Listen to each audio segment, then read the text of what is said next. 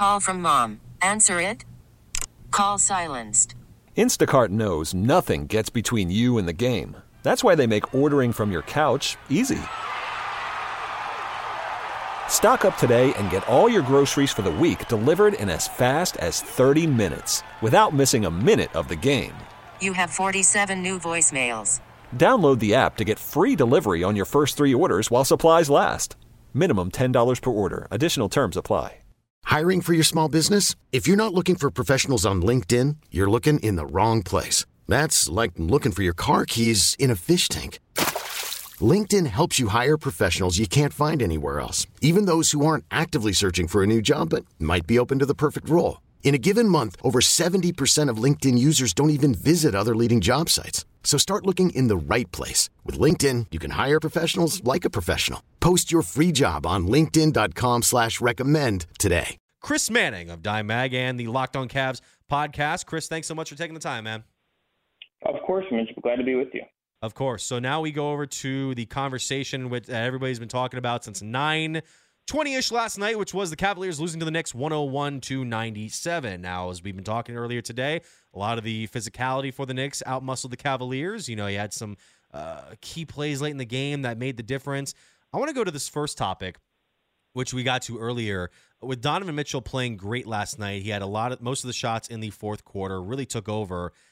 And with that said, do you think that the Cavaliers keep going to Donovan uh, as their primary guy if they get to situations like this late in the game, or do you think they would opt for kind of like moving the ball around a little more to get guys uh, that might otherwise be standing in, in those ports of the game uh, to get more opportunities to try and go for the basket? I mean, I, I think it's a mix. I, I think one of the things that I, I think if I had a critique of the Cavs offense for the season, and this is a you know top, was a top ten-ish unit for most of the year, I, I think they're not dynamic enough at times. I think they can be very slow paced to a fault and make things harder on themselves. As good as Mitchell is, and I I wonder what he would say if you like kind of pose this to him. Like I, I think when you let a defense load up and you're and you're stagnant and there's no kind of action to kind of free things up, I think you make it harder on yourself. I think if you did some DHOs with Mitchell to kind of get him moving, I think if you um, you know did some some they run this double drag set, they could just run a standard pick. Or like you could do more stuff in certain instances to take some of the pressure off of Mitchell to just have to create everything on his own and to be the end all be all in those situations. So to me, I think it's a little bit of column A, a little bit of column B.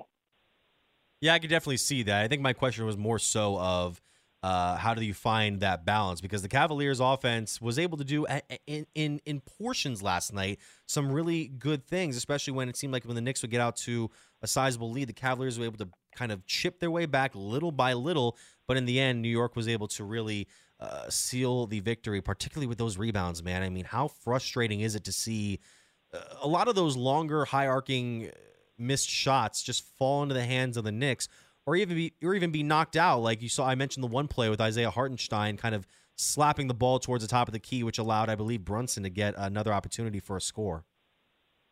Yeah, I think there there was a little last night of the Knicks just kind of went after a little more times, like just kind of going all around crashing the boards. Like there's a very big stylistic thing in the series that I think maybe exasperates some of what you're you're getting at. Like the Knicks are a weird style matchup for the Cavs. You know, styles make fight styles make basket playoff series.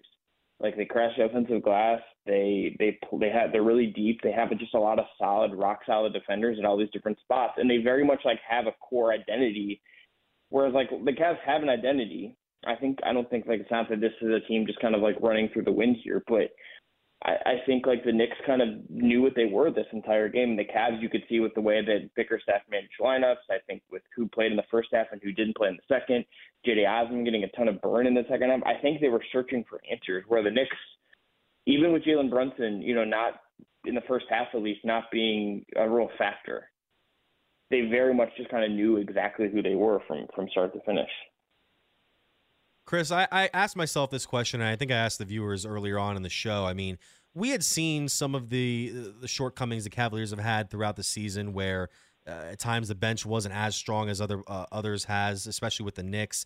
Um, one thing we got to talking was even though the Cavaliers have lost three or four this year to New York, and you know that they, there were different circumstances for each game. Like, oh, the Cavs didn't have this player, the Knicks didn't have that player. You know, Donovan was hurt during that time.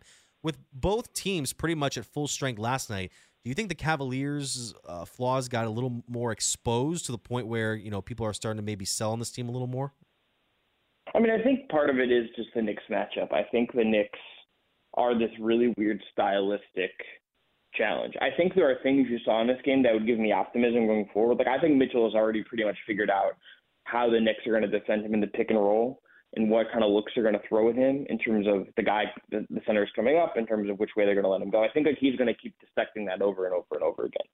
But I think with the offensive rebounding stuff the Knicks had, with the, the their depth, I think there's just things that they do that really press on some of the weaknesses of the Cavs.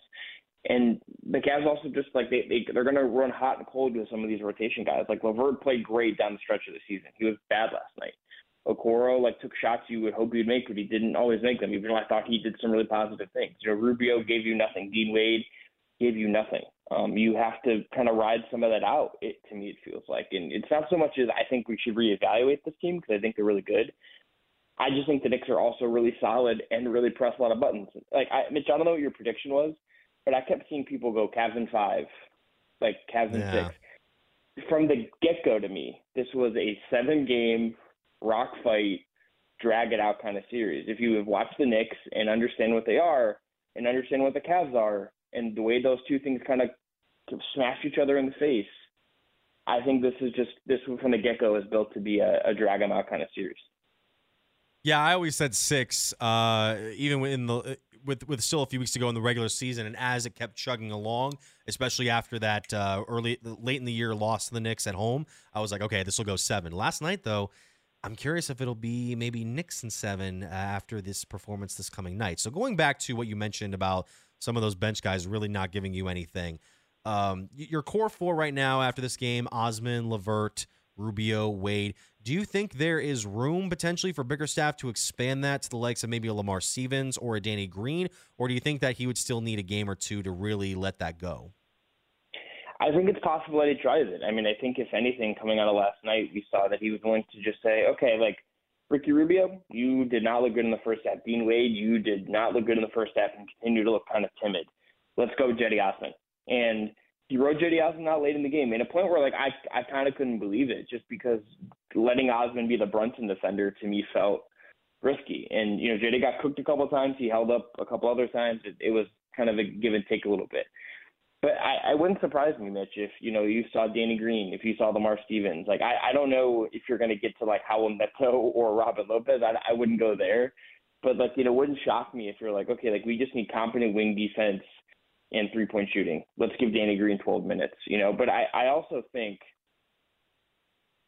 I also think this was a team in the regular season that was really driven by its starters. They they played Yeah. one of the highest rates of starter minutes in the league.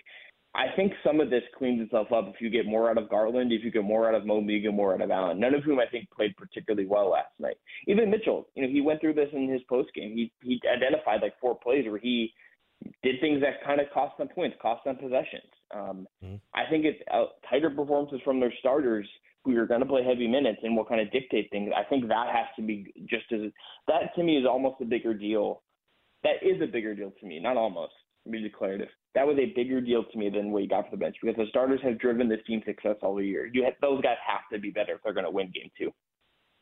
Chris Manning joining us here on the North Olmsted Chrysler Jeep Dodge Ram hotline. Chris, going back to the play of those two bigs you have for the Cavaliers and Jarrett Allen and Evan Mobley, particularly Mobley, where it just seems like a couple of times he wasn't able to convert on the looks that he normally gets within two to five feet of the hoop.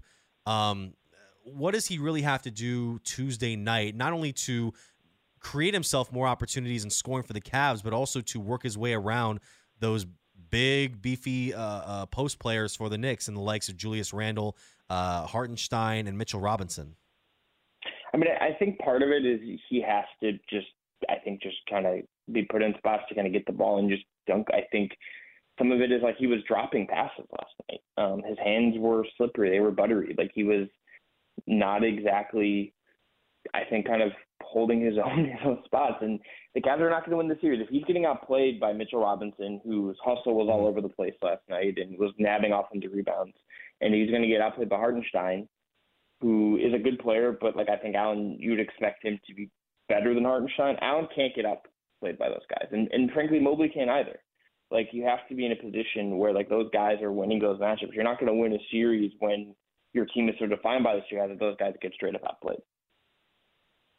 Uh, Chris, there was one thing I wanted to ask you regarding the coaching decisions by JB Bickerstaff last night because as much as I've heard, you know, some people critique his uh, coaching decisions, and you know, a lot of people, I think a lot of people went in the, into these playoffs with a preconceived notion of, well, he doesn't have a lot of experience in the postseason, so he's not going to have that sort of edge in comparison to somebody like, uh, of all names that I was thinking of, Tom Thibodeau. Um, that being said, what did you make of uh, JB's coaching performance last night relative to uh, the way his players carried themselves out on the floor? I, I think he has like one of the biggest things for him all year has been that he is very even keeled and like he I think yeah. is very in tune with the team. There was also just like a time last night where I wondered if it would have made sense for him to get a technical. Hmm. I don't always look. I'm not in the. I'm not an NBA player. I'm not in the locker room. I don't know if this stuff like actually galvanizes teams. I, I, or this particular group. But sometimes, like I think one of the things that has been, and the team has talked about this. They don't really have any like fiery personalities. They don't have right like real like a, a kind of edgy kind of guy. Like they don't have like their own Dillon Brooks or Pat Beverley. Like they don't have that kind of like instigator kind of fiery guy. Sometimes I wonder if like if there's been times this year where I've wondered if Vickers and last night was maybe the best example. It's like okay, you're the refing is driving you mad. The players are frustrated.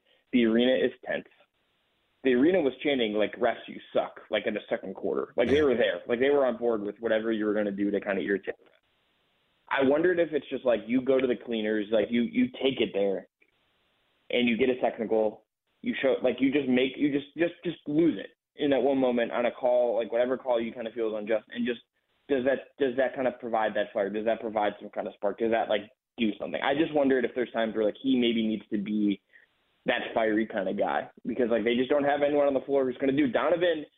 If you watch Donovan during games after possession, even when things go wrong, he's like clapping. He's like, "We're fine." He's he's a calm guy. Darius does a lot of the same thing. Yeah. They, I sometimes I just wonder if like he has to be the one that kind of provides some of the fire, some of that juice.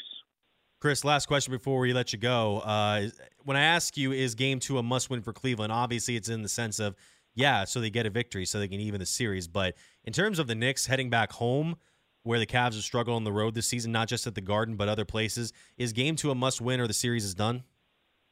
I don't know if it's done, but I, I mean, you're putting yourself in a massive hole. You go down 2-0, you have to then win twice in New York, which I mean, Mitch, think about what Game Three, even if it's one-one, but if it's 2-0, can you think about how nuts MSG is going to be for Game Three for for for for these guys going into the playoffs for the first time for the most part. Like Mitchell will be fine.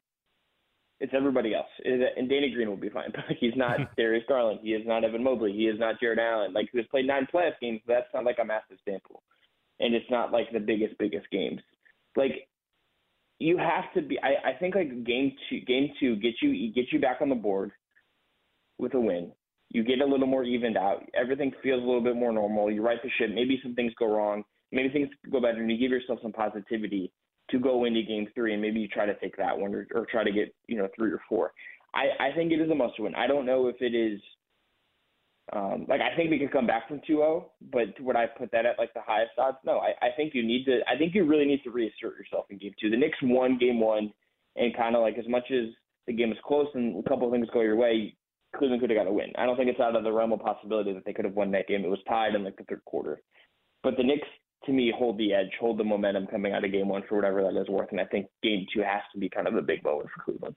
We really need new phones. T Mobile will cover the cost of four amazing new iPhone 15s, and each line is only $25 a month. New iPhone 15s? Only at T Mobile get four iPhone 15s on us and four lines for 25 bucks per line per month with eligible trade in when you switch.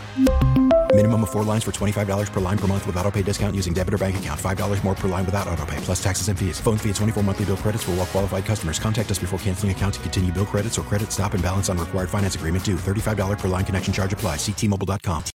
Oh. Protect your vehicle's engine with a full synthetic oil change and save with Mobil 1 at O'Reilly Auto Parts. Purchase five quarts of Mobil 1 full synthetic motor oil and receive a $10 O'Reilly gift card after rebate. See store for details. With your Mobil 1 purchase, you'll also receive two times points during O'Rewards Bonus Points Month at O'Reilly Auto Parts. Oh, oh,